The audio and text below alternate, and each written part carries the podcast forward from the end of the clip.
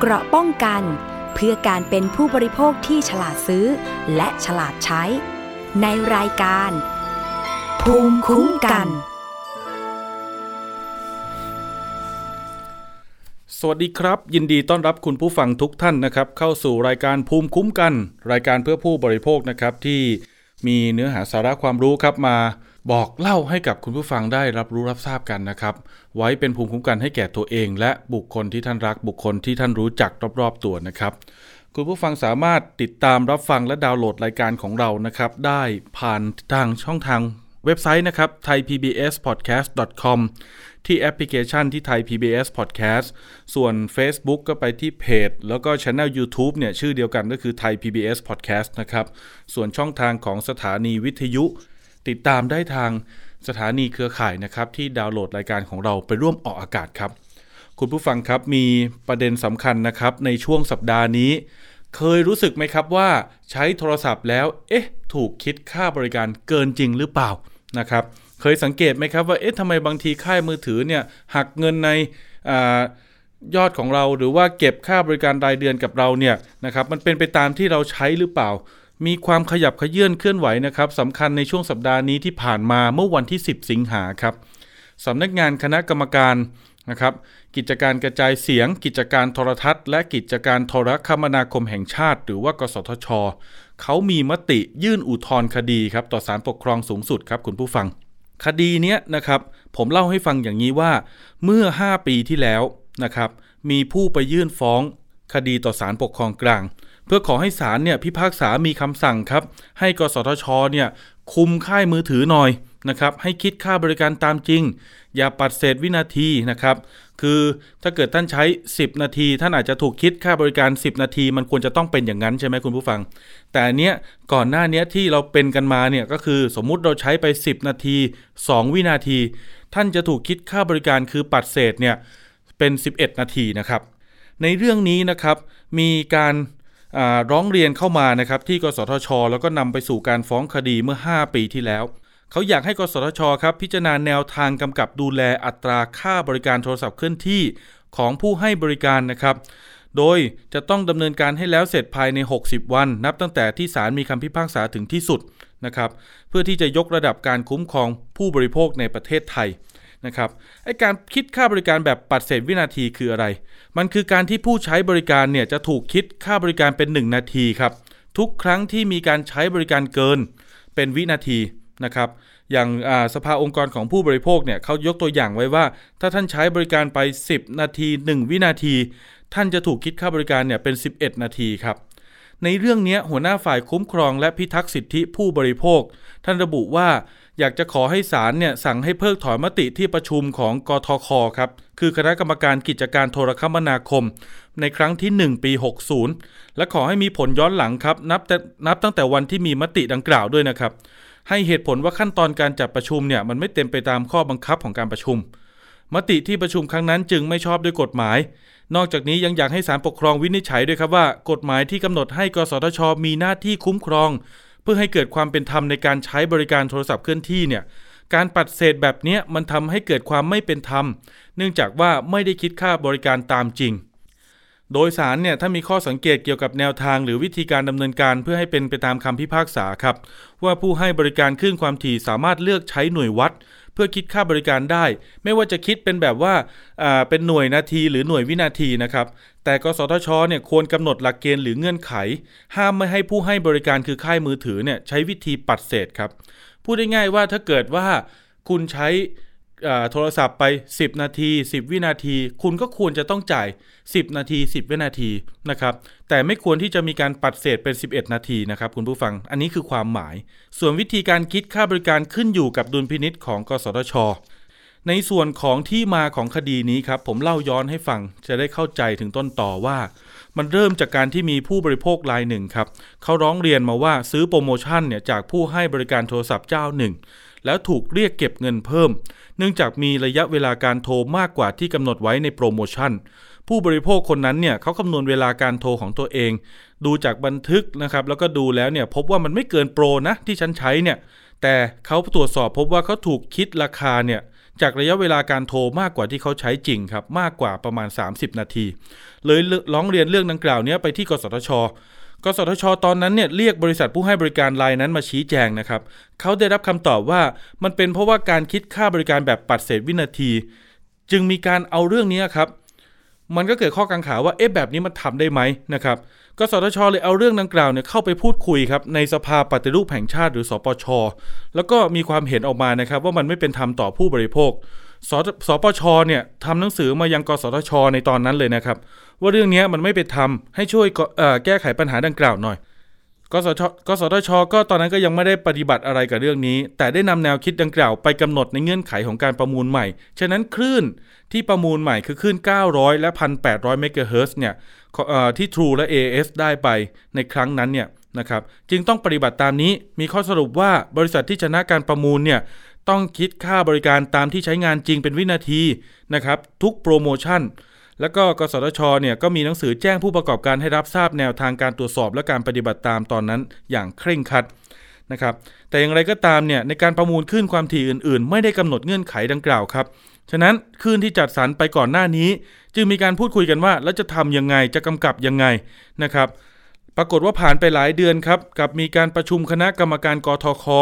ครั้งที่ 1 ในปี 60 นั่นแหละครับ เป็นที่มาของการฟ้องคดีเนี่ยเมื่อวันที่ 11 มกราคมปี 60 โดยมีวาระเพื่อพิจารณาทบทวนมติกทคดังกล่าวสำนักงงานกสทชเนี่ยเขาเสนอให้สามารถคิดค่าบริการได้ทั้งแบบนาทีและวินาทีครับคุณผู้ฟัง โดยให้บริษัทเนี่ยไปเสนอโปรโมชั่น ที่คิดเป็นวินาทีแบบไม่ปัดเศษ แล้วก็โปรโมชั่นแบบปัดเศษ คือพูดง่ายๆว่าคุณจะคิดแบบไหนก็ได้ จะปัดเศษหรือไม่ปัดเศษก็ได้ แต่ต้องให้ผู้บริโภคเป็นคนเลือกนะครับ เสียงส่วนใหญ่ในที่ประชุมตอนนั้นก็เห็นด้วยกับข้อเสนอนี้ แต่มีท่านหนึ่งครับ คือนายแพทย์ประวิทย์ลี่สถานพรวงศาเนี่ยท่านเป็นกรรมการกสทช ในขณะนั้นเนี่ยท่านเห็นแย้งครับ คิดว่ามติลังกล่าวเนี่ยมันผิดหลักการที่เคยนำเสนอไว้ในการประชุม แล้วก็ข้อเสนอเนี่ยทำให้ผู้บริโภคเนี่ยเสียประโยชน์ ยกเทียบเคียงอย่างนี้ว่าถ้าเกิดว่าเราไปเติมน้ำมันเนี่ยนะครับลิตรละ 40 บาท ถ้าเติมเท่าไหร่ท่านก็จ่ายเท่านั้น ใช่ไหมครับ ถึงมันจะเกินมาอะไรบ้างนิดนิดหน่อยหน่อยท่านก็จ่ายตามที่เกินไปเท่านั้น แต่มันไม่ควรจะต้องปัดเศษเป็นเป็นอีกลิตรหนึ่งหรืออีกบาทหนึ่งอะไรอย่างเงี้ยนะครับ ฉะนั้นค่าโทรศัพท์มือถือมันก็ควรจะต้องเป็นไปตามนั้นนะครับ ก็นี่แหละครับที่มาของคดีนะครับนำไปสู่การตัดสินของศาลปกครองกลางครับ เมื่อวันที่ 19 กรกฎาคม 2565 ให้กสทชเนี่ยไปกำกับดูแลผู้ให้บริการโทรศัพท์เคลื่อนที่เลยทั้ง True d t แทและ AS ว่าต้องคิดค่าบริการตามจริงครับห้ามปัดเศษ นะครับแล้วก็ให้กสทช ออกแนวทางหรือแนวทางปฏิบัติ และดูด้วยนะครับว่าไอ้ที่ 5 ปีที่ผ่านมาที่ถูกคิดเงินกันไปเนี่ยนะครับจะคุ้มครองผู้บริโภคอย่างไร แต่ทั้งนี้ทั้งนั้นเนี่ยนะครับกสทช ประชุมล่าสุดเมื่อวันที่ 10 สิงหาคม มีมติในที่ประชุมกรรมการกสทชครับ3ต่อ 2 เสียง ว่าจะยื่นคดีนี้นะครับ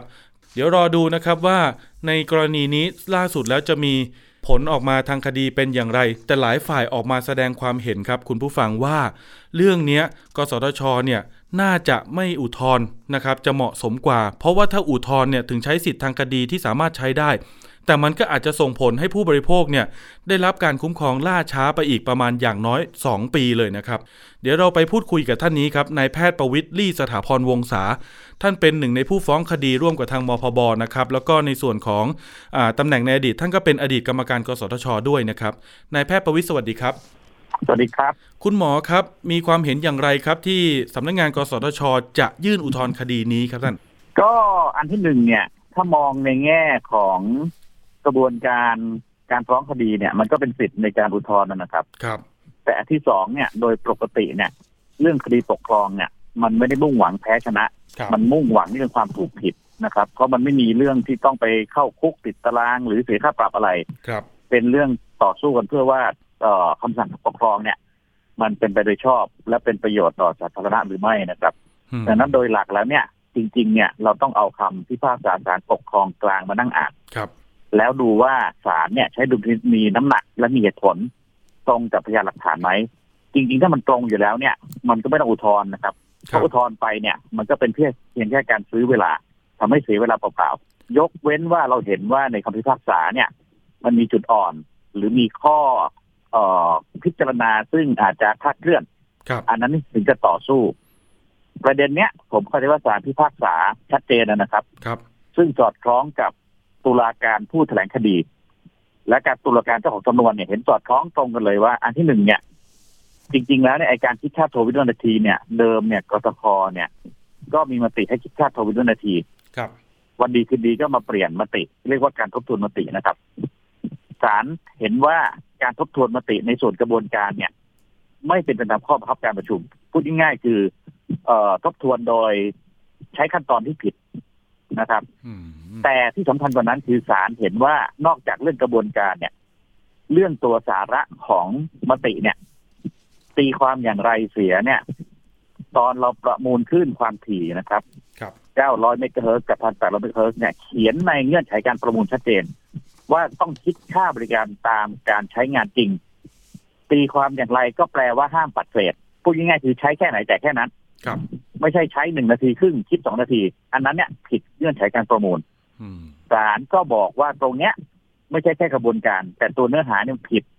ถามว่าเอ๊ะตรงนี้เนี่ยศาลคิดเอาเองหรือเปล่า จริงๆ ไม่ใช่นะครับ เพราะมีการแสดงให้ศาลเห็นว่า โดยปกติเนี่ย เวลาเราโทรไปมาหากันนะครับเอ่อใช้ ASB Tag 2เนี่ย โทรไปมาหากันครับมันจะต้องเสียค่าที่เรียกว่าค่าเชื่อมต่อโครงข่าย อย่างเช่นจากเจ้าหนึ่งโทรไปอีกเจ้าหนึ่งเนี่ย มันมีต้นทุนที่ต้องตามไปจ่ายกันในส่วนของผู้ให้บริการ ปรากฏว่าสัญญาของทั้งสามบริษัทเนี่ย คิดเป็นวินาที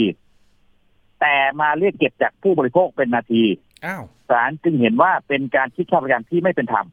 อืมครับคำถามง่าย ๆ ก็คือว่า อันที่หนึ่งยอมรับหรือไม่ว่ากระบวนการผิดพลาดไม่เป็นไปตามข้อบังคับการประชุม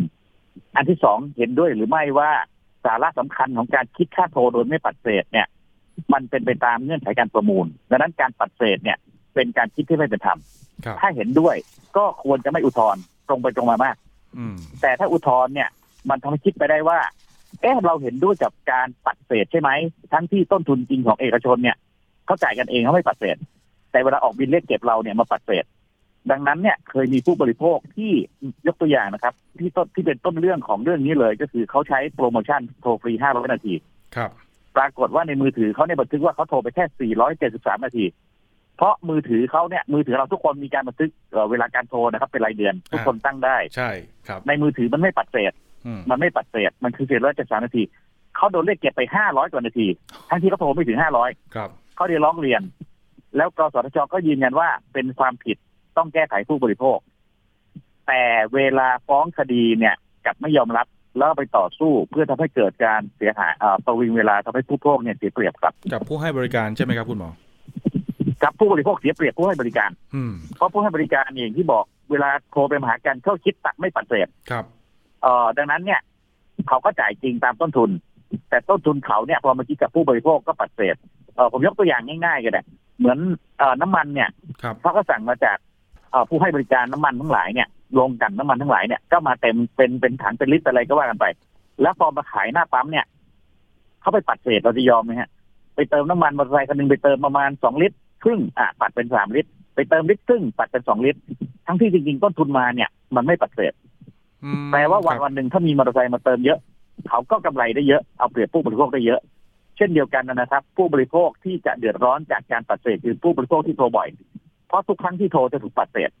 ถ้าเดือนหนึ่งเราโทร600ครั้ง เราจะถูกปัดเศษ600นาที คือเราก็ไม่ทั้งที่เราไม่ได้ใช้600นาทีนั้น เราไม่รู้เลยว่าไอการโทรของเราเนี่ย ตอนเนี้ยมันอยู่ที่มันมันครบนาทีแล้วหรือยังหรือว่ามันมันมันกี่วินาทีแล้วก่อนที่เราจะวางสายถูกต้องไหมครับคุณหมอคงไม่มีใครมานั่งจับนาฬิกาเขไม่มีระบบแจ้งเตือนครับ ไม่มีระบบแจ้งเตือน อืม แล้วก็บางครั้งเนี่ยไอการแจ้งเตือนก็อาจจะมีประโยชน์น้อยผมยกตัวอย่างเครื่องโทรศัพท์บางรุ่นเนี่ยอาจจะเราอาจจะตั้งได้เองนะครับ ให้แจ้งเตือนเมื่อที่ห้าสิบวิ ห้าสิบวิหนึ่งนาทีห้าสิบวิสองนาทีห้าสิบวิสามนาทีห้าสิบวิ แต่คำถามเราตั้งไปแล้วมีประโยชน์อะไร ถ้ามันยังคุยไม่จบเนี่ย มันจะพยายามเร่งคุยในสิบวินาทีสุดท้ายเนี่ย มันก็ทำให้การคุยเนี่ยมันเสีย เอ่อความหมายไปครับ มันพ้วนไป มันคุยไม่รู้เรื่อง ดังนั้นโดยข้อเท็จจริงแล้วเนี่ย มันไม่เป็นไม่ใช่หน้าที่ผู้บริโภคต้องมาตั้งเวลา แต่เป็นหน้าที่ของผู้ให้บริการต้องคิดตามจริงศาลก็ย้ำคำว่าคิดตามจริงนะครับ จะโฆษณาเป็นนาทีก็ได้ไม่ได้ว่าอะไร เหมือน เหมือนเอ่อปั๊มน้ำมันนะฮะครับเราไปดูราคาหน้าปั๊มก็เขียนเป็นลิตรนะฮะ แต่เวลาเติมไม่ประเสริฐอืมเราไปซื้อส้มกับแม่ค้าในตลาด ก็เขียนเป็นกิโลนะครับ แต่เวลาช่างได้กี่ขีดก็เท่านั้นไม่ปัดเศษครับ แต่ค่าโทรศัพท์มือถือเนี่ยเขียนโฆษณาเป็นนาที แต่เวลาคิดปัดเศษทุกครั้ง อย่างที่บอกใครโทรบ่อยก็ปัดเศษบ่อยก็ขาดทุนเยอะดังนั้นตรงนี้เนี่ย มันไม่สมควรเกิดขึ้นอยู่แล้ว และไม่สมควรที่จะ มีเพราะคำพิพากษาจากเอ่อจากปกครองกลางเนี่ย ออกมาชัดทั้งในส่วนตุลาการผู้แถลงคดี และตุลาการเจ้าของสำนวน แต่เข้าใจว่าทางสำนักงานกสทชก็ยังเสนออุทธรณ์ครับตรงเนี้ยผมอธิบายอย่างนี้ เอาตรงไปตรงมาเลย เข้าใจใช่ตรงกันทั่วประเทศนะครับ ว่าผู้บริโภคที่ใช้งานโทรศัพท์มือถือเนี่ยไม่ใช่มีแค่ประชาชนธรรมดานะครับ ครับ หน่วยงานราชการก็ใช้โทรศัพท์มือถือตำรวจก็ใช้ทหารก็ใช้หมอก็ใช้นะครับ ฝ่ายปกครองก็ใช้อืม ครูก็ใช้ ซึ่งหลายส่วนเนี่ยตั้งงบประมาณแผ่นดิน บางคนได้สิทธิ์โทรเดือนละสองพันสามพันก็ว่ากันไปนะครับ หรือบางคนเอ่อตามจ่ายจริงคำถามคืองบประมาณแผ่นดินที่จ่ายค่าโทรเนี่ย มันถูกปัดเศษพูดง่ายๆคือมันถูกเอาเปรียบครับ ถามคำถามพื้นฐานเลยตรงนี้ถือว่ารัฐเสียหายหรือไม่ ถ้าถือว่ารัฐเสียหายโดนโกงงบประมาณเนี่ยทำไมหน่วยงานของรัฐถึงไม่ปกป้องอือหือแต่กลับไปปกป้องประโยชน์เอกชนโดยการไปอุทธรณ์คดีครับ กสทชตรงนี้ก็อาจจะบอเนี่กยได้ว่า เอ้าก็นี่ไงก็ให้ค่ายมือถือเนี่ยเขาไปเสนอแล้วว่าคุณจะเลือกโปรโมชั่นแบบไหนไอ้เอ่อถ้าเกิดคุณสะสะดวกแบบอ่าปัดเศษ คุณก็เลือกโปรแบบปัดเศษ ไอ้ที่แบบไม่ปัดเศษคุณก็เลือกได้ ไอ้ตรงเนี้ยศาลอธิบายชัดเจนครับครับศาลบอกไอ้โปรตอนนั้นไม่เกี่ยวอะไรเลยอ่าเพราะเหมือนไปเติมน้ำมันครับ ยังไงก็ห้ามปัดเศษครับจะโฆษณาเป็นลิตรจะโฆษณาโฆษณาเป็นเซนติลิตรก็ห้ามปัดเศษ ดังนั้นเนี่ยไอ้ที่บอกให้มีทางเลือกเนี่ย คือทางเลือกเขาเรียกว่าทางเลือกลวงให้ผู้บริโภคสับสน หลักการสำคัญที่ศาลปกครองกลางชี้ก็คือว่าจะมีโปรแบบนาที มีโปรแบบวินาที มียังไงก็ได้ จะโปรเป็นรายชั่วโมงก็ได้ แต่สุดท้ายห้ามปัดเศษวินาที แค่นั้นเองครับ ตรงไปตรงมามาก ครับ เหมือนซื้อส้มก็กี่ขีดก็เท่านั้นขีดไม่ได้ปัดเป็นกิโล เหมือนเติมน้ำมันกี่ลิตรก็เท่านั้นลิตรไม่ต้องปัดว่าเป็นปัดลิตรเพิ่มทั้งหลายทั้งปวงดังนั้นตรงนี้เนี่ยที่ผู้ให้บริการบอกว่าเฮ้ยเรามีทั้งโปรนาทีโปรวินาทีคุณเลือกเอาเองเนี่ย ทางเลือกอันที่หนึ่งคือวินาทีถูกกฎหมาย ทางเลือกนาทีผิดกฎหมายไอการปล่อยให้มีสินค้าผิดกฎหมายวางให้เลือกเนี่ย โดยผู้บริโภคไม่รู้เท่าทันเนี่ยครับมันผิดตั้งแต่ต้นอยู่แล้วศาลก็ชี้ว่าวิธีการนั้นผิดครับอืมไม่ใช่เรื่องสิทธิผู้บริโภค แต่เป็นเรื่องการตั้งตั้งโปรโมชั่นที่หลอกลวงผู้บริโภค เป็นการเอาเปรียบผู้บริโภคครับ ครับ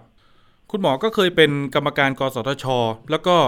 อ่าให้ความเห็นเนี่ย ผมไปอ่านดูในเว็บไซต์ของสภาองค์กรของผู้บริโภคเนี่ย คุณหมอพูดคล้ายๆ กับว่ามันเหมือนเป็นธรรมเนียมปฏิบัติแหละครับที่สำนักงานกสทช ถ้าแพ้คดีก็อาจจะต้องอุทธรณ์ไปก่อน จริง ๆ อันนี้เป็นข้อกล่าวอ้างของสำนักงานกสทชนะครับ ครับ ผมจะเรียนให้ทราบว่า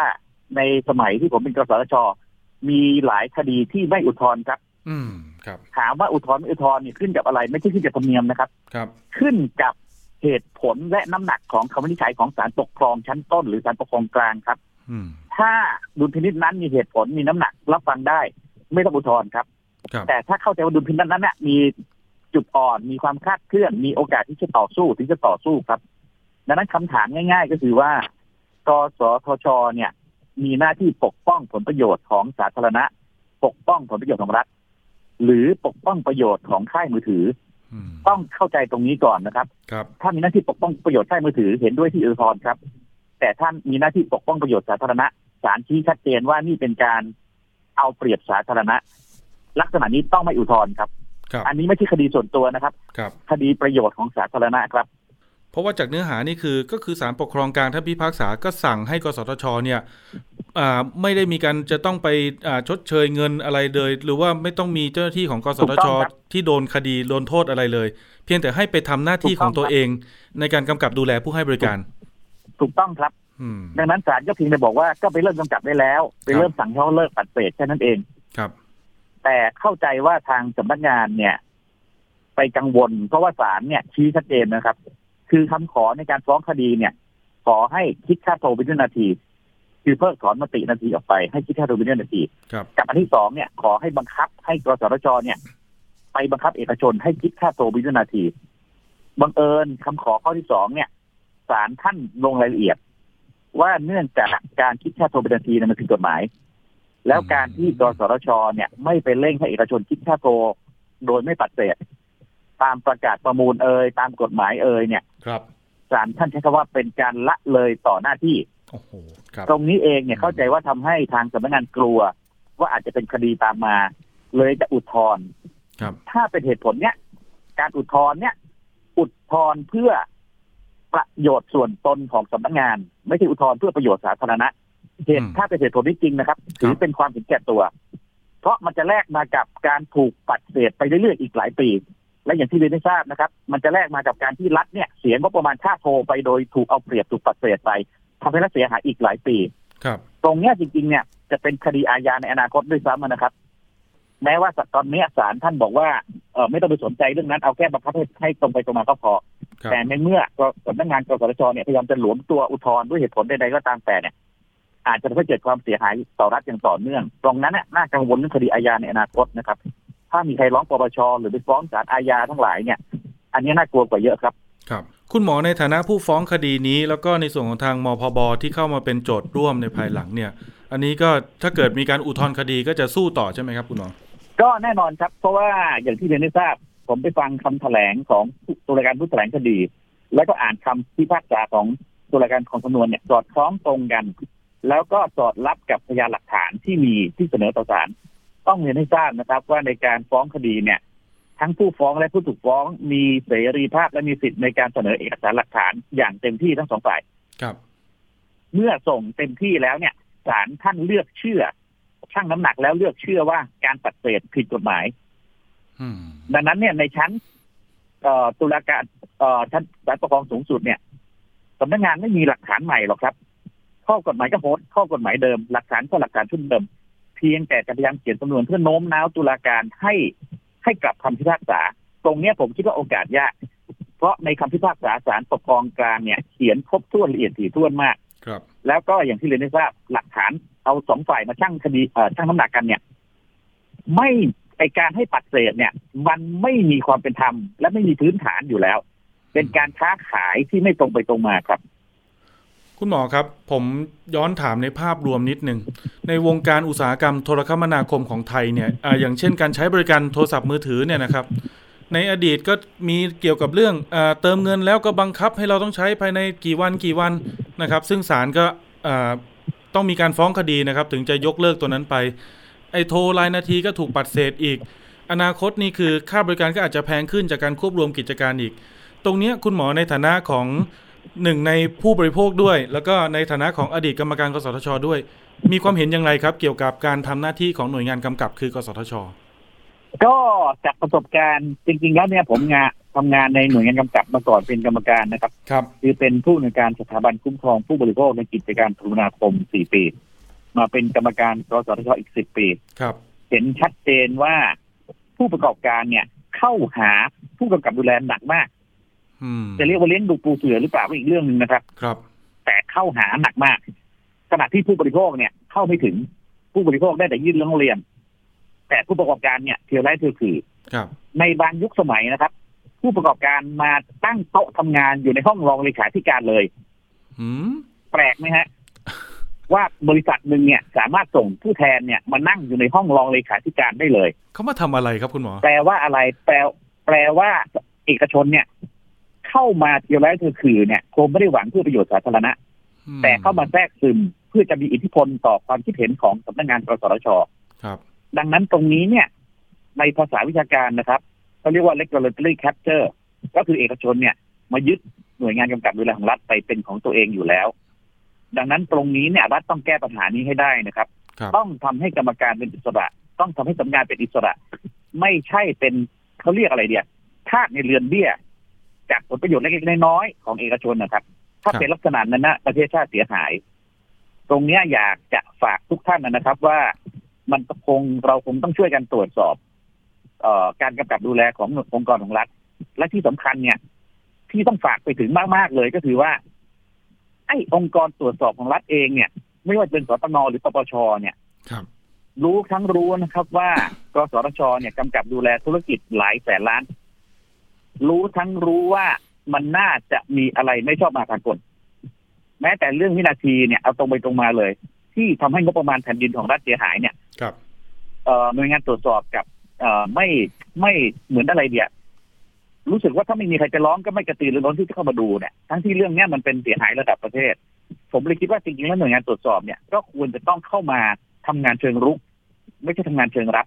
ถ้าทำได้เนี่ยทั้งเอ่อภาคประชาสังคมช่วยกันกดดันภาคองค์กรตรวจสอบของรัฐเข้ามาช่วยกันตรวจสอบเนี่ยกสทชถึงจะดีขึ้นครับก็อาจแต่จะถ้าต่างคนต่างอยู่แบบปัจจุบันเนี่ยครับมันก็ไร้อนาคตครับก็อาจจะยกเหตุก็ได้ครับว่าโอ้หน่วยงานตรวจสอบ จะอยู่ดีๆจะเข้าไปตรวจเลยมันก็ไม่ได้มันก็ต้องมีผู้ร้อง เพราะว่าราชการเนี่ยระบบมันคือ มีผู้ร้องเข้ามาเราถึงจะสามารถไปทำได้ อยู่ดีๆไปตรวจเดี๋ยวเขาก็จะหาว่ากลันแกล้งเอกชนกลันแกล้งหน่วยงานอีก ถ้าเกิดยกเหตุผลนี้มาคุณหมอแล้วเครือข่ายผู้บริโภคจะไปร้องไหมฮะ เอาตรงนี้ฮะเราชัดๆก่อนครับ เดี๋ยวจะเข้าใจผิดนะครับ ว่าหน่วยงานภาครัฐเนี่ยทำงานเชิงรับครับ โดยปกติสตงมีหน้าที่เข้ามาตรวจสอบหน่วยงานรัฐทุกปีในเชิงรุกอืมแล้วถ้าคนที่ตรวจสอบเนี่ย มีเซนส์นะครับ หรือจับได้ว่าเรื่องไหนเนี่ย เป็นเรื่องที่ทำให้รัฐเสียหายเนี่ย ไม่ต้องรอมีผู้ร้องครับ ผมครับยกตัวอย่างนะครับ เคยมีกรณีปีหนึ่งที่สตงเข้ามาตรวจสอบเนี่ย พบว่าพนักงานกสทชเนี่ย ทุจริตค่ารักษาพยาบาล คนคนเดียวนะครับ เบิกค่ารักษาสัปดาห์ละห้าหมื่นเบิกเป็นร้อยสัปดาห์ คนที่ให้เบิกไม่รู้สึกผิดปกติ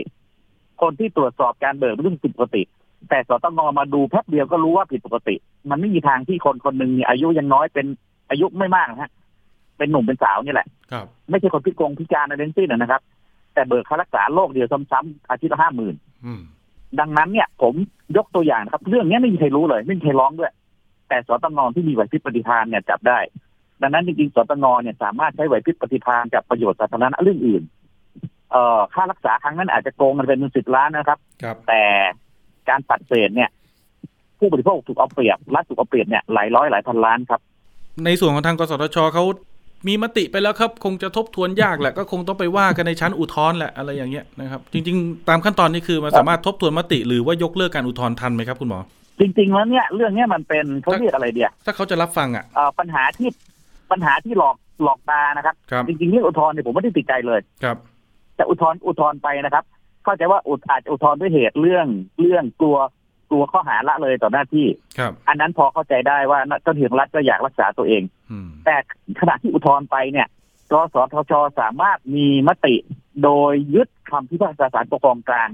สั่งให้เอกชนคิดค่าทวงเป็นวินาทีได้เลย อืมโดยคไม่รับต้องทบทวนมติเรื่องอุทธรณ์นะครับ อุทธรณ์อุทธรณ์ไปในเรื่องหนึ่งนั่นคือเรื่องอดีต แต่เรื่องปัจจุบันและอนาคตเนี่ยมีมติวันนี้เลยก็ได้ อาทิตย์หน้าเลยก็ได้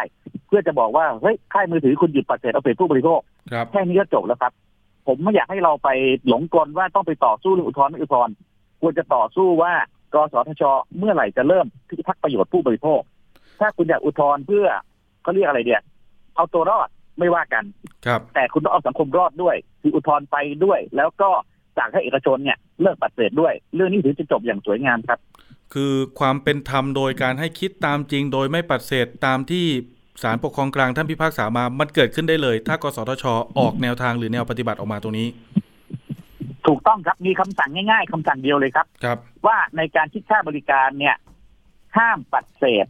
การใช้งานให้คิดค่าบริการตามการใช้งานจริงตามแนวทางศาลปกครองเนี่ยครับมติแค่นี้แหละครับ เอกชนปฏิเสธต่อไปไม่ได้ ทุกอย่างจบครับอืมไม่ใช่มติซับซ้อนนะครับไม่ต้องไม่ต้องบอกว่า คุณต้องไปปรับปรุงเทคนิค คุณต้องไปปรับปรุงเอ่อระบบเก็บเงินคุณต้องไปปรับปรุงโฆษณา ไม่เกี่ยวทั้งสิ้นนะครับ โฆษณาหน้าปั๊มก็ยังเป็นลิตรนะครับ ระบบเก็บเงินก็เป็นคอมพิวเตอร์ชุดเดิม ง่าย ๆ คือเลิกตั้งโปรแกรมปัดเศษจบครับครับผมดังนั้นเนี่ยมันสามารถเห็นผลได้เลยภายในเดือนเดียวด้วยซ้ำอืมมติกสทชออกปั๊บเนี่ย เอกชนเลิกปัดเศษเนี่ย บินเดือนนี้ก็แล้วไปพ้นออกไปแล้วไม่ไม่ว่ากันบินเดือนหน้าเลิกปุ๊บจบเลยครับภายในเดือนเดียวครับ โอ้เห็นภาพครับชัดเจนครับ ขอบคุณมากเลยครับ คุณหมอครับนายแพทย์ประวิตรลี่สถาพรวงศานะครับท่านเป็นผู้ฟ้องคดีในคดีนี้ แล้วก็เป็นอดีตกรรมการกสทช ด้วยนะครับ ที่มาให้ข้อคิดเห็นครับ มีโอกาสได้พูดคุยกันประเด็นนี้เพิ่มเติมนะครับ คุณหมอครับ ครับขอบคุณมากครับ ขอบคุณมากครับท่านครับ สวัสดีครับ เห็นไหมครับ ตอนนี้คือเราถูกคิดค่าบริการแบบปัดเศษกันอยู่หรือเปล่านะครับ ลองตรวจเช็ค ลองดูสิครับว่ามันเป็นจริงอย่างนั้นหรือไม่ และท่านมีความคิดเห็น ต่อการดำเนินการของกสทช ในเรื่องนี้อย่างไรบ้าง ประเด็นถัดไปครับคุณผู้ฟังมาดูกันหน่อยครับ ช่วงหลังๆนี่พบเจอกันบ่อยนะครับ เกี่ยวกับบุหรี่ไฟฟ้า หรือว่าอุปกรณ์ที่คล้ายบุหรี่นะครับ ผมไม่แน่ใจว่าเรียกอะไรบ้าง หลังๆ ได้ยินมีเรียก pod เรียกอะไรอย่างเงี้ยนะครับ มีความคืบหน้านะครับในประเด็นนี้นะครับมีภารกิจ จับกลุ่มครับกองบังคับการปราบปรามการกระทำความผิดเกี่ยวกับการคุ้มครองผู้บริโภค หรือตำรวจปคบนะครับ โดยกองกำกับการหนึ่งครับเขานำชุดกำลังเจ้าหน้าที่นะครับ ไปจับกลุ่มหญิงคนหนึ่งครับ ที่อำเภอเสนาจังหวัดพระนครศรีอยุธยา โดยมาเออเป็นชาวอำเภอเสนาจังหวัดพระนครศรีอยุธยา แต่มาโดนจับได้อยู่ที่เขตบางเขนกรุงเทพ หญิงคนนี้มีความผิดครับ ฐานฝ่าฝืนคำสั่งคณะกรรมการคุ้มครองผู้บริโภคนะครับ ที่ห้ามขายห้ามให้บริการ พวกบารากุบุหรี่ไฟฟ้านะครับ เพราะว่ามันผิดกฎหมาย ตามพรบคุ้มครองผู้บริโภคปี 2522 ครับแล้วก็มีแก้ไขเพิ่มเติมด้วยนะครับ ตรงนี้มีโทษนะครับจำคุกไม่เกิน 3 ปี หรือปรับไม่เกิน 6 0 0 0 0 0บาท หรือทั้งจำทั้งปรับนะครับ ในส่วนของพฤติการนะครับเขาบอกว่า หญิงคนนี้นะครับ ถูกสืบสวนสอบสวนครับ พบว่ามีพฤติกรรมลักลอบจำหน่ายน้ำยาครับ เติมบุหรี่ไฟฟ้ากลิ่นกัญชา ผ่านทางสื่อออนไลน์ ทั้ง Facebook นะครับใช้ชื่อบัญชี Facebook ว่าบุญเติมสายเขียวนะครับ ก็นำไปสู่การที่สั่งซื้อสินค้าทางออนไลน์กันนะครับ แล้วก็มีการตกลงซื้อขายดังกล่าว นัดหมายรับสินค้าและชำระสินค้านะครับ แล้วก็เข้าการจับกลุ่มเลยนะครับผมเรามีรายละเอียดของภารกิจนี้นะครับ จากท่าน พันตำรวจโทปริญญาปาละครับ รองผู้กำกับการสอบสวน กองกำกับการหนึ่งตำรวจปคบครับ ท่านรองผู้กำกับสวัสดีครับ สวัสดีครับ ท่านผู้ดำเนินรายการแล้วก็สวัสดีครับอ่าท่านผู้รับฟังอยู่ที่ที่อยู่ทางบ้านครับผมครับ ครับท่านรองครับ สรุปแล้วบุหรี่ไฟฟ้า หรือน้ำยาเติมบุหรี่ไฟฟ้า มันผิดกฎหมายอยู่ใช่ไหมครับท่านรอง ใช่ครับครับ น้ำยาบุหรี่ไฟฟ้า บุหรี่ไฟฟ้าเนี่ยเป็นสิ่งที่ผิดกฎหมายนะครับ ผิดทั้งตามพรบคุ้มครองผู้บริโภคนะครับครับ แล้วก็อาจจะผิดตามกฎหมายศุลกากรนะครับ ครับ ทั้งทั้งทั้งสองเลยครับ คือตอนนี้บารากูอาจจะไม่ค่อยเจอแล้ว แต่เมื่อประมาณ 5 ปี 7 ปีที่แล้วนี่คืออาจจะมีให้บริการอยู่ในร้านร้านสถานบันเทิงเลยด้วยซ้ำแต่หลังๆมาเนี่ยมันบารากูก็ใช่ครับผิดกฎหมายนะครับบุหรี่ไฟฟ้าบารากูเนี่ยผิดกฎหมายหมดเลยครับ เพราะว่าครับกฎกฎหมายตัวเนี้ยตามพรบคุ้มครองผู้บริโภคเนี่ยเขามีคำสั่งของคณะคุ้มครองคณะกรรมการคุ้มครองผู้บริโภคเนี่ย ฉบับที่เก้านะครับครับลงอ่า ปีสองห้าห้าแปดตั้งแต่ปีสองพันห้าร้อยห้าสิบแปดนะครับ ครับ คือห้ามบุหรี่ไฟฟ้า น้ำยาบุหรี่ไฟฟ้า บารากู่ ห้ามขาย ห้ามให้บริการ ห้ามเสนอขายนะครับอืมครับ ท่านรองผู้กำกับครับ แล้วถ้าเป็นไอตัวใหม่ ๆ ที่เขาเรียกกันว่า pod ที่มันเป็นหัวน้ำยาเสียบปุ๊บชาร์จไฟสูบได้เลยไออย่างนั้นเข้าข่ายด้วยไหมครับอันนี้เขาเรียกว่าพร้อมใช้ครับก็เข้าข่ายครับผิดกฎหมายเหมือนกันครับ ผมถูกจับเหมือนกัน อืม ใช่ครับ ถ้าเกิดใครไปซื้อมาถูกจับเหนกันเป็นสินเป็นเป็นสินค้าห้ามขาย ลักษณะเดียวกัน ลักษณะเดียวกันครับผมคือห้ามห้ามขายห้ามให้บริการนะครับ อืม แล้วถ้าเกิดผมไปซื้อมาผมพกติดตัวไว้ หรืออยู่ในรถแล้วผมเจอด่านตรวจตำรวจตรวจมาเนี่ยอ่าจะมีไหมครับที่แบบว่า เอ้ยผมโดนข้ออ่าโดนปรับโดนข้อหาเหมือนในอดีตที่เคยมีคนโดนเรื่องโดนจับบุหรี่ไฟฟ้าครับท่าน อ่า ตามข้อกฎหมายนะครับครับอย่างถ้าตาม พรบคุ้มครองผู้บริโภคเนี่ยนะครับเขาใช้คำว่าห้ามขายอืมห้ามเสนอขายห้ามให้บริการนะครับ ก็ถ้ามีไว้เนี่ย ยังไม่ผิดครับครับแต่มันจะมีกฎหมายอีกข้อหนึ่งก็คือตามพรบสุญญากากรนะครับ จะมีคำว่ามีการช่วยจำหน่ายซ่อนเลนอ่า มันจะมีเข้าตัวนี้ อาจจะเข้าข้อกฎหมายว่าผิดกฎหมายตามอ่าพรบสุญญากากรครับเกี่ยวกับการช่วย จำหน่ายซ่อนเลนสินค้าซึ่งอ่าบุหรี่ไฟฟ้าน้ำยาบุหรี่ไฟฟ้าเนี่ย มันเป็นสินค้าที่ต้องจำกัดต้องห้ามนำเข้ามาในในราชอาณาจักรครับครับผมอืมฉะนั้นใครที่มีไว้ก็อาจจะถือว่าเป็นการช่วยจำหน่ายช่วยซ่อนเลนสินค้าซึ่ง อ่าไม่ยังไม่มีการเสียภาษีหรือห้ามห้ามนำเข้า เข้ามาในราชอาณาจักรครับ อ๋อแสดงว่าคือก็อาจจะไม่ได้โดนข้อหาแบบตรงๆหรอกแต่อาจจะเป็นในลักษณะของการที่ต้องไปดูเจตนาอีกว่า ไปช่วยเหลือซ่อนเร้นไปอะไรอย่างนี้เขาหรือเปล่า ถ้าใช่ ใช่ใช่ใช่ครับอืมถ้าใช่ก็อาจจะโดน ถ้าถ้าถ้ามีไว้เนี่ย อาจจะยังไม่เข้าข่ายตามอ่าพรบคุ้มครองผู้บริโภคนะครับ ครับ แต่ถ้าท่านจะเป็นความผิดตามพรบคุ้มครองผู้บริโภคเนี่ยจะต้องมีการขายเสนอขายแล้วก็ให้บริการครับผมครับบุหรี่ไฟฟ้าบารากุน้ำยาบุหรี่ไฟฟ้าพวกเนี้ยครับ อืมอันนี้ต้องระมัดระวังนะคุณผู้ฟัง เพราะว่าบางคนอาจจะแบบว่า เอ้ย รับมาขายนะครับ ผ่านทางออนไลน์ ผ่านทางมาขายหน้าร้านอะไรอย่างเงี้ยนะครับ ไม่ว่าจะเป็นพวกบุหรี่ไฟฟ้าอะไรก็ตามที่มันเป็นลักษณะแบบเนี้ยนะครับ รวมถึงน้ำยาด้วย โทษหนักไหมครับท่านรอง ใช่ครับอ่าโทษจำคุกไม่เกินสามปีนะครับ ครับ ปรับไม่เกินหนึ่งแสนบาท โทษหนักนะครับ อืม อยู่ในอำนาจของศาลอาญา ครับ นะครับ ฉะนั้นก็ ฝากเตือนไปยังพ่อแม่พี่น้องนะครับ อย่าไปยุ่งเกี่ยวเลยดีกว่าไม่ว่าจะเป็นบุหรี่ไฟฟ้าน้ำยาบุหรี่ไฟฟ้าหรือแม้แต่บุหรี่นะครับ ครับ บุหรี่ไทยเนี่ยแหละ เพราะว่าอ่นะครับ เพราะว่านอกจากผิดกฎหมายแล้วเนี่ยเออตัวบุหรี่ปกติเนี่ยอาจจะไม่ได้ผิดกฎหมาย แต่ว่าเอ่อใช่การสูบมันก็ส่งผเป็นลอักนระตทบรายต่อสุข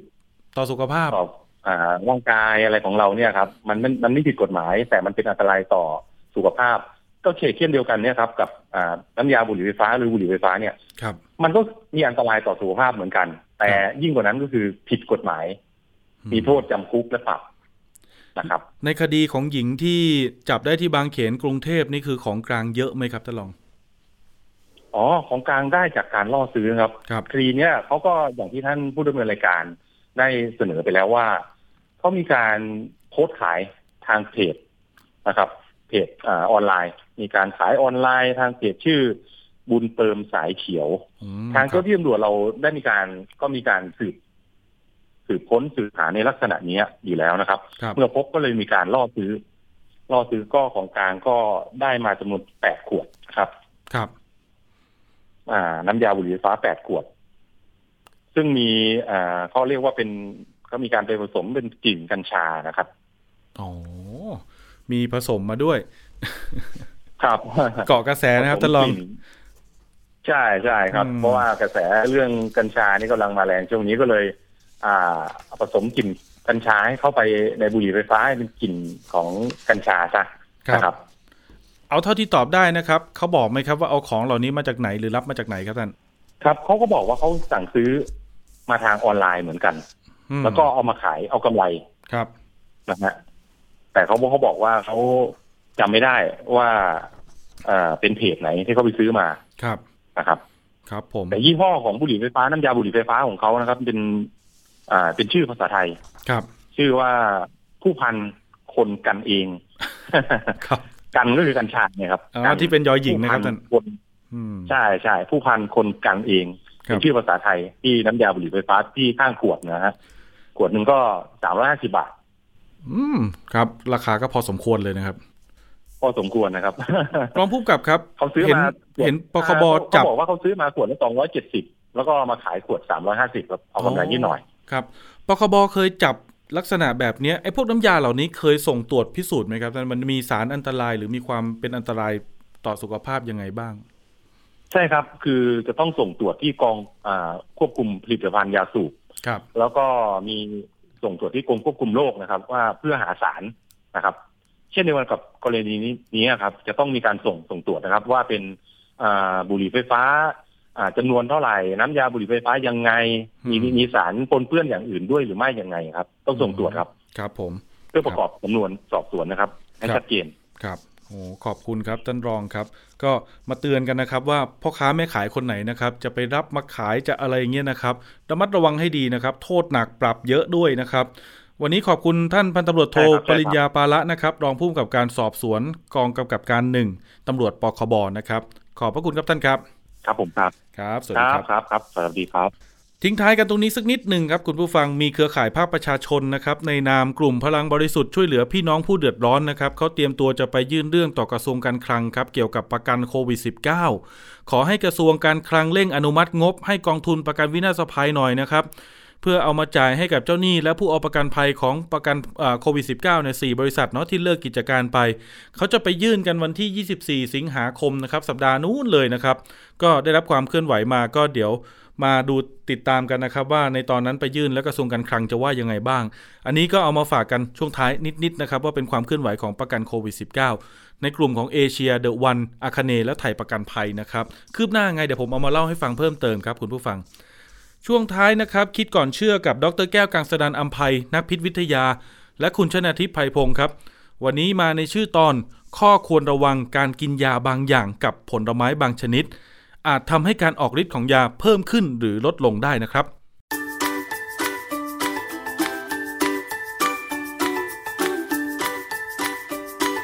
ช่วงคิดก่อนเชื่อ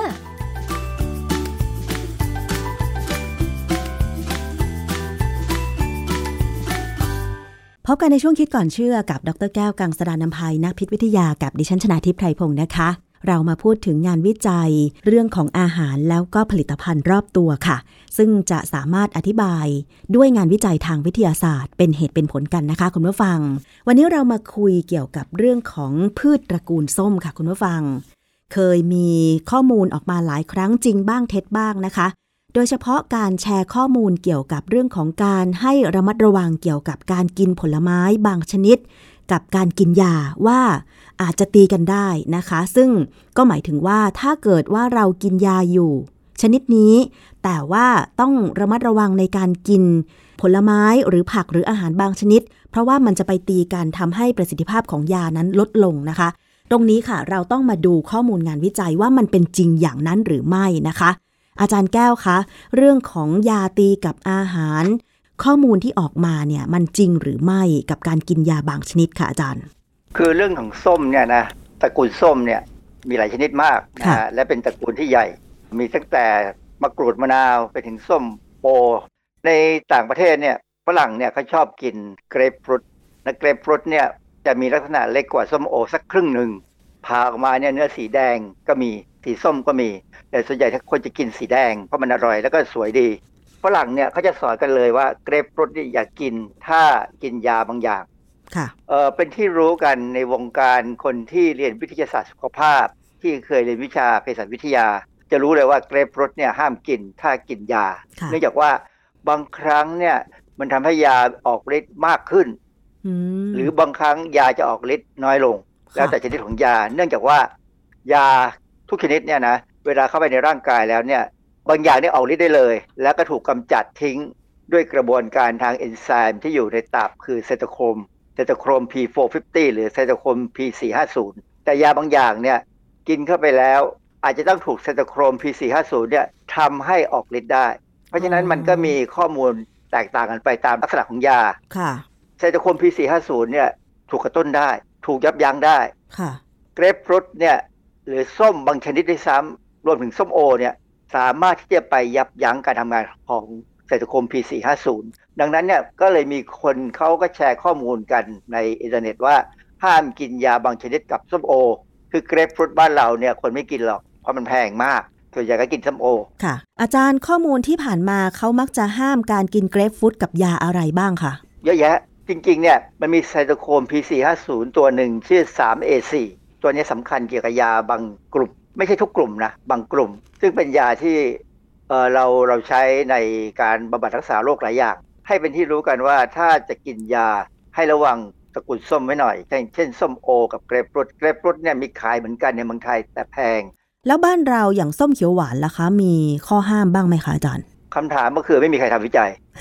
เหรอคะคือบ้านเราเนี่ยไม่ทำวิจัย อันนี้ผมจะพูดถึงงานวิจัยที่ญี่ปุ่นให้ฟังก็ได้ว่า ส้มอะไรบางที่ญี่ปุ่นเขาเขาทำศึกษานะ มีบทความวิจัยเรื่องการตรวจสอบอนุพันธ์ฟูแรโนคิวมิลิน ในผลไม้ตระกูลส้ม ด้วยวิธีการ Enzyme Link Immunosorbent Assay บทความเนี่ยจะพูดถึงสารฟูแรโนคูมาริน ซึ่งอันนี้เป็นสารกลุ่มใหญ่ ซึ่งหลายชนิดเนี่ยมีประโยชน์กับร่างกายเรา หลายชนิดก็มีผลในทางเกี่ยวกับการยับยั้งการทำงานของไซโตโครม P450 นะฮะ บทความที่ตีพิมพ์ในวารสาร Biological and Pharmaceutical Bulletin ปี 2004 เป็นงานของคนญี่ปุ่น เพราะฉะนั้นส้มที่เขาศึกษาเนี่ยก็เป็นส้มที่คนญี่ปุ่นกิน ศึกษาส้ม 15 ชนิด ว่าชนิดไหนมีสารกลุ่มฟูแรโนคูมาริน ซึ่งรวมถึงเบอร์กามอตติน เบอร์กามอตตินเนี่ยเราเคยคุยไปแล้วว่า มันมีแนวโน้มว่าจะยับยั้งซาโควี2ที่ทำให้เกิดโควิด -19 ได้ แต่กรณีนั้นต้องใช้เบอร์กามอตตินที่สังเคราะห์นะ ไม่ได้หมายความว่าให้กิน ใบกรูดแล้วจะไปยับยั้งได้มันน้อยเกินไปผลการศึกษาเนี่ยเขาพบว่าเกรปฟรุตหรือส้มสวิตตี้เป็นส้มลูกผสมระหว่างเกรปฟรุตกับส้มโอ เมืองไทยไม่มี แต่ว่ามันจะเป็นส้มที่ไปเจริญดีมากเลยในอิสราเอลแล้วไปปลูกได้ดีมาก แล้วก็นำเข้าส่งออกจากอิสราเอล ซึ่งแพงส้มฮาซากุไม่มีญี่ปุ่นไทยไม่มี ไม่มี ส้มซ่า ส้มซ่าไทยมี มีมะนาวหรือลามเนี่ยนะมะนาวแบบบ้านเราเนี่ยมีสูง ในมีสารกลุ่มที่จะไปยับยั้งไซโตโครม P4 50 3A4 เนี่ยค่อนข้างสูง เพราะฉะนั้นใครที่กินยาอะไรบางอย่างอยู่เนี่ย คือต้องเลี่ยงส้มพวกนี้ก่อน แต่ถ้าเป็นส้มเช้ง ส้มเกลี้ยง ส้มออสเตรเลีย พวกนี้มีต่ำไม่น่ามีปัญหา ถ้าส้มของญี่ปุ่นก็เป็นพวกส้มยูสุอิโยกัง ปองกัง เดโกปอง พวกนี้บ้านเราคงไม่นำเข้ามา และเราคงไม่นำเข้าส้มจากญี่ปุ่นหรอก ดังนั้นเนี่ยถ้าเรากินส้มเช้งอยู่ไม่มีปัญหาส้มเกลี้ยงไม่รู้ ส้มเกลี้ยงนี่บ้านเราถ้าไม่ค่ถ้าอยเรามีกิค่ะอาส้มจารย์เกลี้ยงของบ้านเราเนี่ยไม่มีปัญหาค่ะเรากินส้มเกลี้ยงได้ส้มจากออสเตรเลียก็ไม่แพงนักส้มจากเมืองจีนก็น่าพอกินได้แต่ส้มจากเมืองจีนเนี่ยที่เรากลัวคือยาฆ่าแมลงค่ะ ส่วนส้มสายพันธุ์แท้ๆของบ้านเราเนี่ยเนื่องจากว่าคนไทยทำวิจัยเรื่องเกี่ยวกับสารที่ยับยั้งการทำงานเหมือนกัน เกี่ยวกับส้มเหมือนกัน แต่เขาไปทำงานเกี่ยวกับส้มฝรั่ง ส้มอืมเกรปฟรุตค่ะเพราะว่าเขาทำตอนเขาทำวิจัยทำปริญญา ก็เลยไม่ได้ทำกลับมาก็ไม่ได้ทำเกี่ยวกับส้มไทยเรา คือเราไม่ได้สนใจเรื่องพวกนี้เท่าไหร่ ถามว่าเรื่องพวกนี้เนี่ยมันน่าสนใจตรงไหน มันน่าสนใจคืออย่างเงี้ยข้อมูลที่ออกมาจากเว็บที่เขาต้านการให้ข้อมูลหลอกอะนะเขาไปพูดอันหนึ่งว่าออยให้ข้อมูลว่าการกินส้มพวกเนี้ยมันอาจจะทำให้ยาบางอย่างออกฤทธิ์มากขึ้นกว่าเดิมอืมซึ่งเป็นรวมถึงแวกราแต่ความจริงมีงานวิจัยที่ผมไปตามดู ปรากฏว่าไม่ใช่ ในกรณีของแวกราเนี่ย ปรากฏว่าถ้ากินน้ำส้มโอเข้าไปนะ มันจะทำให้การคงอยู่ของ sildenafil หรือแวกราเนี่ยลดลงค่ะไม่ได้เพิ่มขึ้นอย่างที่ควรจะเป็นแวกราเนี่ย เวลาเรากินเข้าไปเนี่ยพอมันออกฤทธิ์แล้วเนี่ยไซโตโครม P450 3A4 เนี่ยจะเป็นตัวทำลายยาตัวนี้ทิ้งค่ะเพราะไม่งั้นเดี๋ยวเรามีปัญหาใช่ไหมมันควรจะช่วยเป็นระยะเวลาหนึ่งแล้วก็เลิก แต่ในความเป็นจริงแล้ว แก้วน้ำส้มโอเนี่ยทำให้แวกรา ทำงานลดลง 40%นอืมะถ้ากินพร้อมกัน เพราะว่าน้ำส้มโอเนี่ยเขาบอกว่ามันน่าจะมีผลต่อการดูดซึมผ่านทางอาหารทำให้น้อยลงค่ะหรือไปเกี่ยวกับการจับตัวระหว่างยากับองค์ประกอบบางอย่างในน้ำส้มโอ ข้อมูลพวกเนี้ยปรากฏในบทความเรื่อง ผลของน้ำส้มโอ ต่อเภสัชจลนศาสตร์ของ sildenafil ในอาสาสมัครชายชาวจอร์แดนที่มีสุขภาพดี ตีพิมพ์ในวารสาร European Journal of Clinical Pharmacology ปี 2010 สรุปแล้วความหมายก็คือว่ากินไวกล้าได้ แต่ถ้าเป็นไปได้ก็อย่าไปกินพวกส้มค่ะโดยเฉพาะส้มโอหรือออเกรปฟรุตถ้าไปกินเกรปฟรุตเนี่ยคงคงลำบากเลยล่ะค่ะนะเพราะว่ามันมีสารอะไรต่ออะไรเยอะแยะนะฮะสรุปแล้วก็คือจากข้อมูลที่เขาแชร์ว่าเอ่อไม่ควรกินยาไวอากราควบคู่ไปกับน้ำเกรฟฟรุตหรือน้ำส้มโอ ที่ว่ามันอาจจะทำให้การออกฤทธิ์เพิ่มมากขึ้น ที่จริงแล้วไม่ใช่ มันทำให้ยาไวอากราออกฤทธิ์ลดลง ลดประสิทธิภาพของยาลงใช่ไหมฮะอาจารย์ คือออยพูดเองอืมออยไปพูดถึงแวกราค่ะคือคือคนที่เขาแชร์เนี่ยเขาแชร์แค่บอกว่ากินยาบางอย่าง หรือกินยาแล้วเนี่ยอย่าไปกินส้มโอเขามองส้มโอเขาไม่ได้มองเกรปฟรุตเพราะว่าอือฮึเกรปฟรุตมันแพงอย่างที่บอกกันนะส้มโอบ้านเราก็แพงนะค่ะแต่ก็แพงน้อยกว่า แต่ว่าออยไปบอกว่าทำให้ไวากราอยู่ในร่างกายนานขึ้นซึ่งความจริง ไม่ใช่นะจากการวิจัยเนี่ยไวากรามันถูกใช้งานน้อยลง เพราะว่าน้ำส้มโอเนี่ยไปยับยั้งการดูดซึม หรืออาจจะไปจับตัวไว้อย่างเงี้ยเพค่ะราะฉะนั้นก็คือเตือนว่าใครที่มีปัญหาต้องกินไวอากราเนี่ยก็เลี่ยงๆพวกผลไม้พวกส้ม ถ้าอยากได้วิตามินซีคือเหตุที่ออยเขาพูดเรื่องนี้เขาบอกว่าอย่าเพิ่งเลิกกินน้ำส้ม หรือส้มโอ หรืออะไรต่างๆ เนื่องจากว่ามันมีวิตามินซีสูงค่ะแต่ว่าสำหรับผมเนี่ยนะ ถ้าจะกินไวอากราเนี่ย ก็อยากได้วิตามินซีก็กินวิตามินซีเม็ดไปเลยอันนี้ไม่มีผลใช่ไหมอาจารย์วิตามินซีไม่เกี่ยวอ๋อนะมันเป็นเกี่ยวที่องค์ประกอบในน้ำส้มโอที่อาจจะไปทำให้การดูดซึมแวกราต่ำลง หรือไปจับตัวกับแวกราทำให้การดูดซึมน้อยลงอะไรอย่างเงี้ยคงมีงานวิจัยต่อมานะฮะค่ะ แล้วมันมีงานวิจัยอะไรอีกไหมที่เกี่ยวกับยาอื่น เพราะว่าดิฉันคิดว่า ส่วนมากไวอากรานี่ก็คือจะใช้ในผู้ชายที่หย่อนสมรรถภาพทางเพศใช่ไหม แต่ว่าโดยทั่วไปแล้วเนี่ยถ้าเป็นชีวิตประจำวันปกติ สมมติว่าเราไม่สบาย อย่างเช่นเป็นไข้เป็นหวัดหรือแม้แต่ติดโควิด -19 อะไรอย่างเงี้ย เวลาดิฉันเป็นไข้เนี่ยดิฉันก็ชอบที่จะดื่มน้ำส้ม น้ำส้มคั้นสด น้ำส้มเขียวหวานอะไรอย่างเงี้ย มันจะมีผลกับยาอย่างเช่น พาราเซตามอลหรือว่ายาลดน้ำมูกหรือ ยารักษาโรคอื่นไหมอาจารย์ นี่สิคือสิ่งที่กังวล เพราะว่าไม่มีงานวิจัยส้มพวกนี้นะเป็นน้ำส้มขวดเนี่ยส้มพวกนี้ไม่เห็นมีงานวิจัยเลย คือจริงๆเนี่ยพวกสารที่อยู่ในพืชตระกูลส้มเนี่ยนะคงมีผลมากกับยากับทุกชนิดแหละ เพราะว่าอย่างเช่นเขามีงานวิจัยเรื่องการยับยั้งไซโตโครม P450 จากเกรปฟรุตนะอันนี้เอาเกรปฟรุตนะในวารสาร Archive of Biochemistry and Biophysics ปี 2000 เนี่ยเขาบอกว่าเจ้าสารปูเรโนคูโมลินเนี่ยมันมีหลายชนิดนะ บางอย่างก็ยับยั้ง 3A4 บางอย่างก็ยับยั้ง 1A2 2A6 คือพูดง่ายๆไซโตโครม P450 หรือ 450 เนี่ย มีเป็นร้อยร้อยชนิดค่ะในร่างกายเรานะ ในตับในอะไรพวกเนี้ย เพราะฉะนั้นส้มต่างกันสารตัวหนึ่งก็ยับยั้งตัวนี้ตัวนั้น คือมันมีความหลากหลายมาก ดังนั้นเนี่ยการที่จะบอกว่าช่วงไหนกินยาเนี่ยก็ชะลอการกินน้ำส้มพวกนี้หน่อยก็จะดีแม้กระทั่งยาอย่างผมกินยาลดความ ลดลดไขมันเนี่ยนะพวก statin เนี่ยความจริงมีผลนะอืมเพราะว่าในส้มพวกเนี้ยจะมี bergamottin แต่มีมากมีน้อยแล้วแต่บังเอิญเนี่ยส้มที่มี bergamottin สูงเนี่ยเป็นส้มพวกเกรปฟรุตเป็นพวกส้มพวกส้มโอ ถ้าเป็นส้มแบบถูกๆหน่อยนะส้มเช้งส้มเขียวหวานที่ผมว่าคงจะมีเบอร์กามอตตินไม่สูงหรอกเราก็พอทน มันไม่ถึงกับจับตัวได้หมดหรอกไม่ถึงกับทำร้ายทำให้ยามีผลมากเต็มที่อย่างนั้นหรอกนะฮะคือกินได้กิน เพราะว่าเรากินส้มเนี่ยเราก็ได้หลายอย่างวิตามินซีได้ทั้งสารพวกสารเคมีหลายชนิดนะฮะใช่ได้พวกสารขม สารขมที่เปลือกส้มเนี่ยมีงานวิจัยเยอะแยะว่ามันช่วยต้านมะเร็งได้ แล้วก็ยังได้ใยอาหารอีก อาจารย์เพราะฉะนั้นเราควรจะระมัดระวังการกินพืชตระกูลส้ม เกือบทุกชนิดไหมเวลาเรากินยา โดยเฉพาะยาไวอากราหรือแม้แต่รวมทั้งยารักษาโรคอื่น ๆ ด้วยอะค่ะอาจารย์ ควรไม่ควรระวังเท่าไหร่หรอกเพราะว่าถ้าเรากินส้มจากออสเตรเลียเนี่ยเราเห็นมันคล้ายๆ Sunkist นะถ้า Sunkist นี่มาจากอเมริกานะ แต่ว่าจากออสเตรเลียเนี่ยก็เป็นตระกูลเดียวกับ Sunkist แหละเพราะว่าสีเขาเขาคล้ายกันมากนะหรือส้มเกลี้ยงส้มเช้งเนี่ยเรากินได้ ค่ะแล้วเราก็ซื้อมากินราคาก็กลางๆอะไม่ถึงก็แพงมาก ซึ่งก็ได้ประโยชน์ดี ในขณะที่ส้มโอเนี่ยเออถ้ากินส้มโอที่ยังเปรี้ยวๆอยู่เดี๋ยวผมว่าไม่เป็นไรนะกินเป็นลักษณะของข้าวยำเนี่ยไม่ได้มากค่ะใช่ไหมเราไม่ได้กินมากนะคงไม่มีปัญหา แต่ถ้าพูดถึงความนิยมในการกินส้ม ดิฉันคิดว่าคนไทยนิยมกินส้มเขียวหวานมากกว่าส้มโอ ด้วยซ้ำไปนะอาจารย์ ส้มเขียวหวานนี่กับส้มเช้งนี่อาจจะใกล้ ๆ กันพอสมควรนะ คือคือส้มโอเนี่ย ความจริงแล้วเป็นผลไม้ที่น่ากินมากนะค่ะเพราะมันมีความฉ่ำมีถ้าน้ำเส้นแดงๆบางพันธุ์ส้มส้มโอบางชนิดเนี่ยเออบางพันธุ์เนี่ยมันอร่อยมากนะอร่อยแบบกินเข้าไปเนี่ยชื่นใจชื่นใจนะค่ะ แต่ว่ากินกลีบเดียวพอก็โอเค ก็ไม่ค่ะมีปัญหา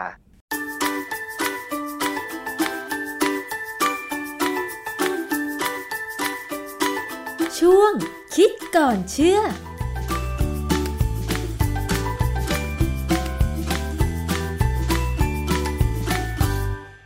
ครับคุณผู้ฟังครับทั้งหมดนี้นะครับก็เป็นข้อมูลสำคัญนะครับ สาระความรู้ที่อยากเอามาเล่าให้ฟังเอาไว้เป็นภูมิคุ้มกันแก่ คุณผู้ฟังแล้วก็คนที่ท่านรักนะครับ ในช่วงเดือนนี้นะครับก็เป็นช่วงของเดือนแห่งวันแม่นะครับขอให้คุณแม่นะครับทุกท่านนะครับมีสุขภาพแข็งแรงนะครับแล้วก็เป็นที่รักของลูกๆหลานๆนะครับนี่เดี๋ยวผมก็จะกลับไปไหว้แม่เหมือนกันในช่วงสัปดาห์นี้นะครับก็มีความสุขมากๆกับครอบครัวนะครับ วันนี้เวลาหมดลงแล้ว ผมประพาสเลิศวิไลลาไปก่อนครับ สวัสดีครับ ตามรายการได้ที่ www.thaipbspodcast.com แอปพลิเคชัน Thai PBS Podcast หรือฟังผ่านแอปพลิเคชัน Podcast ของ iOS Google Podcast Android Podbean SoundCloud และ Spotify ติดตามความเคลื่อนไหวของรายการและแสดงความคิดเห็น โดยกดถูกใจที่ facebook.com/thaipbspodcast